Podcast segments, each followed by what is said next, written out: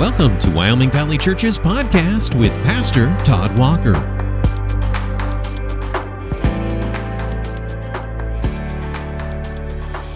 Continuing our series of Sermon Extras podcasts, we find ourselves at the end of First John here, and probably only a couple more podcasts from the book of First John, but we were looking at verses 6 to 14, 15, excuse me, this past Sunday, and there's one aspect, of course, I want to pull from the passage that we didn't have a lot of time to highlight, and it's this idea of prayer. But woven in this idea of prayer is this idea of confidence. And I want to look at these couple verses here uh, momentarily. Before I do that, did you ever, were you ever confident about something?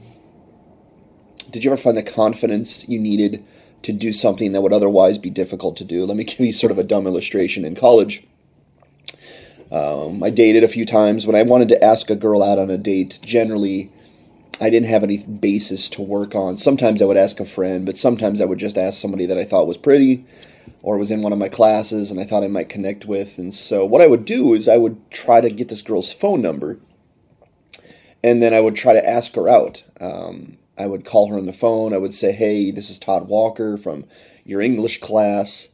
I was wondering if you wanted to go out sometime and, and just kind of see what her response would be. But that always was a little nerve wracking to do because I didn't know this girl real well. I didn't know if she had any interest in me. I was sort of gauging that based on the phone call. And sometimes, most often, they said yes.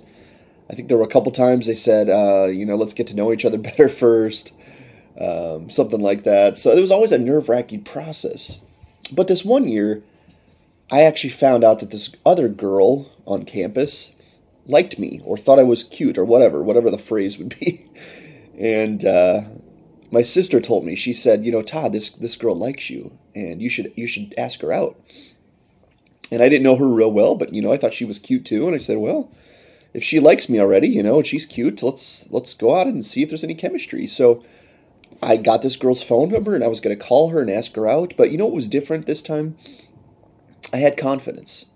And the reason i had confidence is because i was told prior to this that this girl already had interest in me and that she was going to say yes if I asked her out. So that phone call was unlike some of the other phone calls I mentioned because I had a basis there. I had a foundation, a trust that if I simply asked this girl out, she would go out with me. And that phone conversation went very well. Um, I wasn't really nervous at all.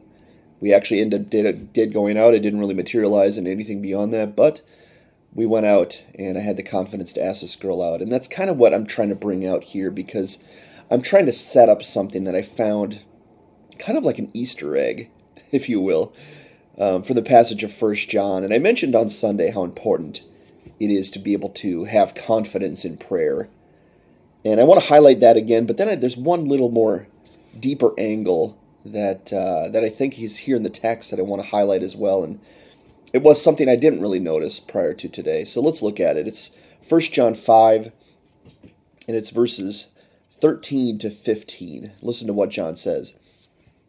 He says, I write these things to you who believe in the name of the Son of God, that we may know that we have eternal life. And this is the confidence we have toward him that if we ask anything according to his will, he hears us. And if we know that he hears us in whatever we ask, we know that we have the requests that we have asked of him. Do you notice that? Do you notice that John is encouraging us to pray to God because if we believe in the name of the Son of Jesus, the Son of God, Jesus Christ, we have confidence that God is going to answer our requests. And it's kind of like the illustration I just gave you, although that's a silly illustration.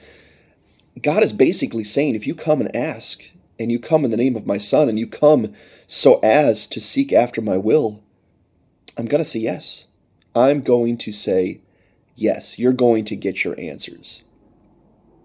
And John, once again, is trying to give us a gift the gift of confidence, because praying to God sometimes is, like I mentioned before, a very nerve wracking experience. Um, you often don't know if you're in the right frame of mind to pray, or, or if God is in the right frame of mind to receive your requests, or if you're holy enough, or what you're asking for is, is along the center of His will, or all kinds of things uh, discourage you from actually praying. But John is trying to do the opposite and trying to say to you here's two simple things that you need to have in prayer.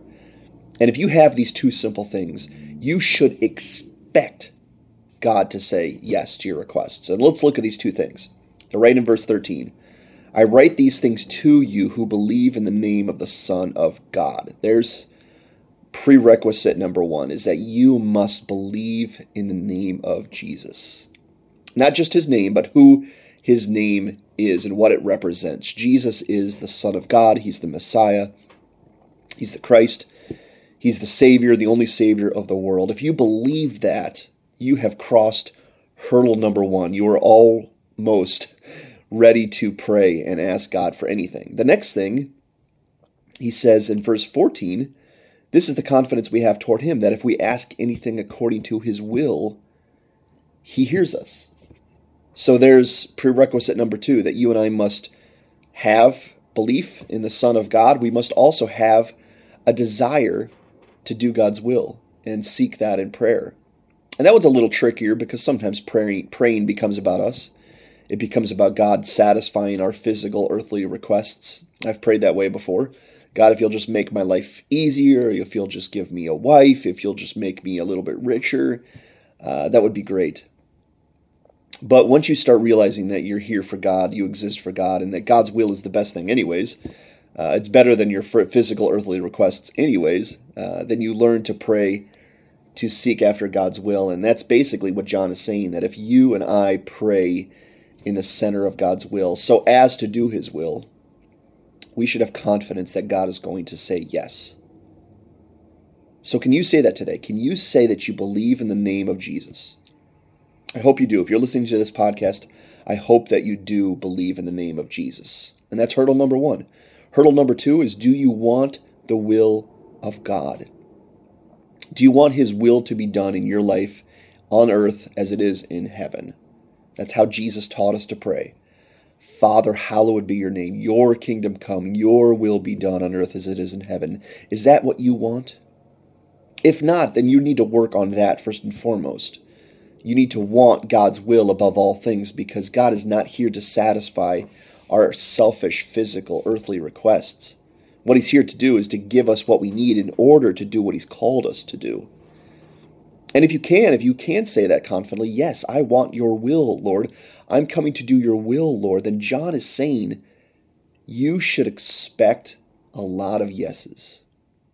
You should expect God to answer your requests. Because he says, if we ask anything according to his will, he hears us. And then he cements this with verse 15. He says, if we know that he hears us in whatever we ask, by praying in the center of his will, by believing in his son, we know that we have the requests that we have asked of him. Do you see that? Confidence. A yes.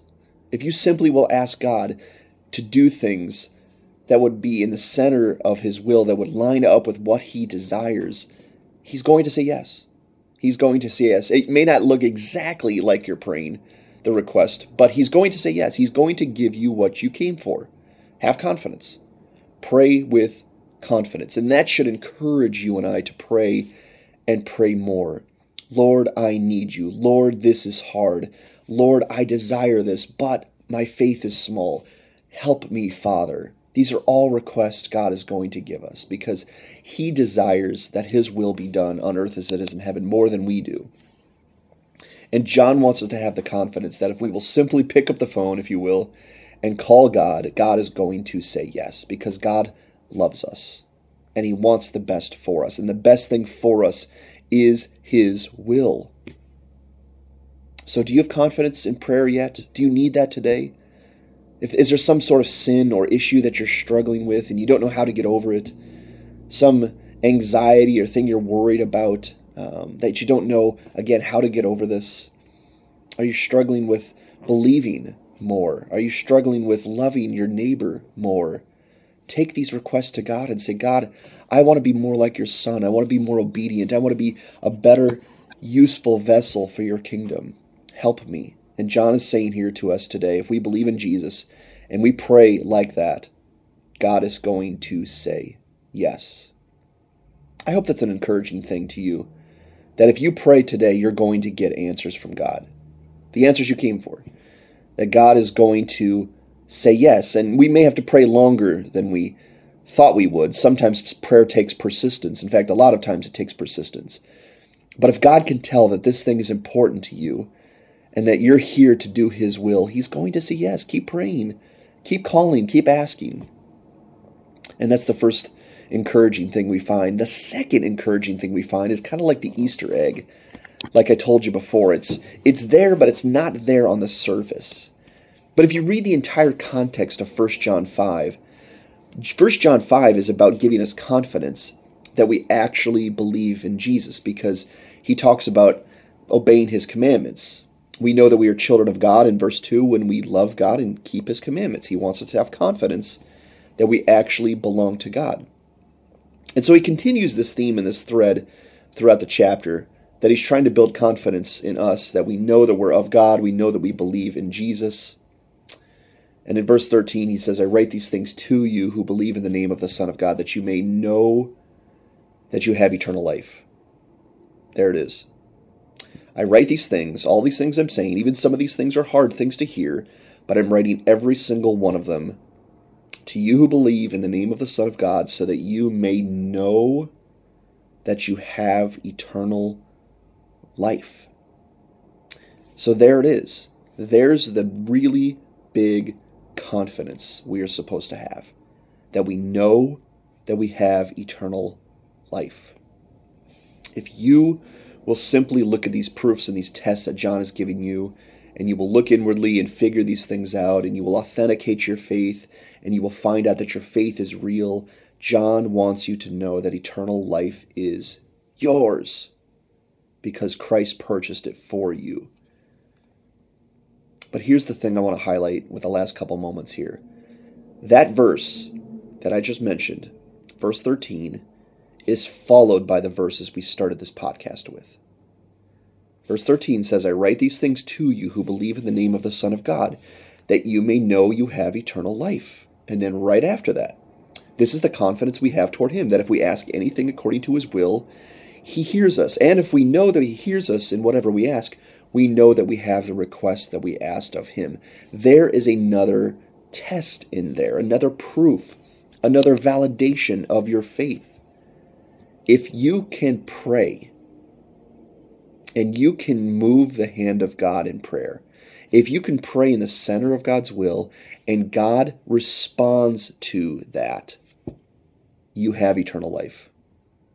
You should have the confidence that you have eternal life. Because why would God hear you if you weren't His? Why would God answer your prayer according to His will if you didn't have eternal life? God doesn't hear and answer the prayers of the wicked. He only hears and answers the prayers of His children who have been redeemed by the blood of Christ. So if you and I can pray, not only pray, but pray in the center of God's will, and because we're praying in the center of God's will, God is vowed to answer those requests. When He does, we have confidence that eternal life is ours. Do you see that? Do you see that little Easter egg hidden there? That if you and I can get answers in prayer, we're His. We're headed the right way. We're of Christ. We've been redeemed. We're waiting for eternal life. So, can you? Have you ever gotten requests answered from God? Did you ever take something that it was important to him in prayer, asked him for it, and he gave you the answer? He gave you what you came for? You responded affirmatively? Then you have eternal life. That's what John is saying. It's quite simple. Because he wants us to have confidence. And there's several tests and proofs he gives us, and they're all interwoven with one another. Not, they're not like, you know, 15 different things you have to do. They're all basically the same. Believe in the Son of God, follow him, obey him, line up with his will, and you have eternal life. It's a certainty. And I want to encourage you that today, by that today. Are you of Christ? Do you want to know that you're of Christ? Do you want to have that confidence of eternal life? I do because this life is fragile. It's short. It's honestly, it's not that great life on earth is not the best thing there is, and I hope you know that. I hope it's not satisfying every one of your desires, and I, I find that hard to believe, even if you say it is. Um, because this world was not what we were made for. We were made for something greater and better, and that something better is eternal life with God. And Christ is the reason, Jesus is the reason we can experience that. But John, this entire book is about been trying to give us confidence that one day we will stand before God on Judgment Day. And He's going to look at our life and He's going to measure our deeds. He's going to look at how we lived. And He's going to make an assessment whether or not we were of His Son. And although that sounds terrifying, John is basically giving us the mini judgment right now so as to pass the test now so that when the big judgment comes, you're ready. You have confidence. And if you can't pass these tests now, then you shouldn't have confidence for the other side either. And that's something we should work on because he wants us to be ready. John wants us to be ready, and more importantly, God wants us to be ready. And God wants to answer our prayers. He wants to be our help in time of need. He wants us to come to Him boldly to the throne of grace, asking for help in our time of need. And He wants us to know that when we do, He'll answer those requests. And He also wants us to know that when He answers those requests, that's proof of our life with Him. I hope this is encouraging to you today. I hope that you'll look at these things today, not be afraid to take these tests and these proofs and see if you pass them now because the point is confidence. The goal is confidence and encouragement so that you and I will know where we're going, who we're going to be with for all of eternity, and we will live boldly, confidently, courageously on this earth. I hope this has blesses you in the new year. Let's take these truths and live them out today. Blessings to you. Thanks for listening to the Wyoming Valley Church podcast. Join us for worship Sunday mornings beginning at 10:30. We're located in the Dolphin Plaza on Highway 315 in Wilkes-Barre. Learn more about us at wyomingvalleychurch.org. Wyoming Valley Church, a place where all are welcome.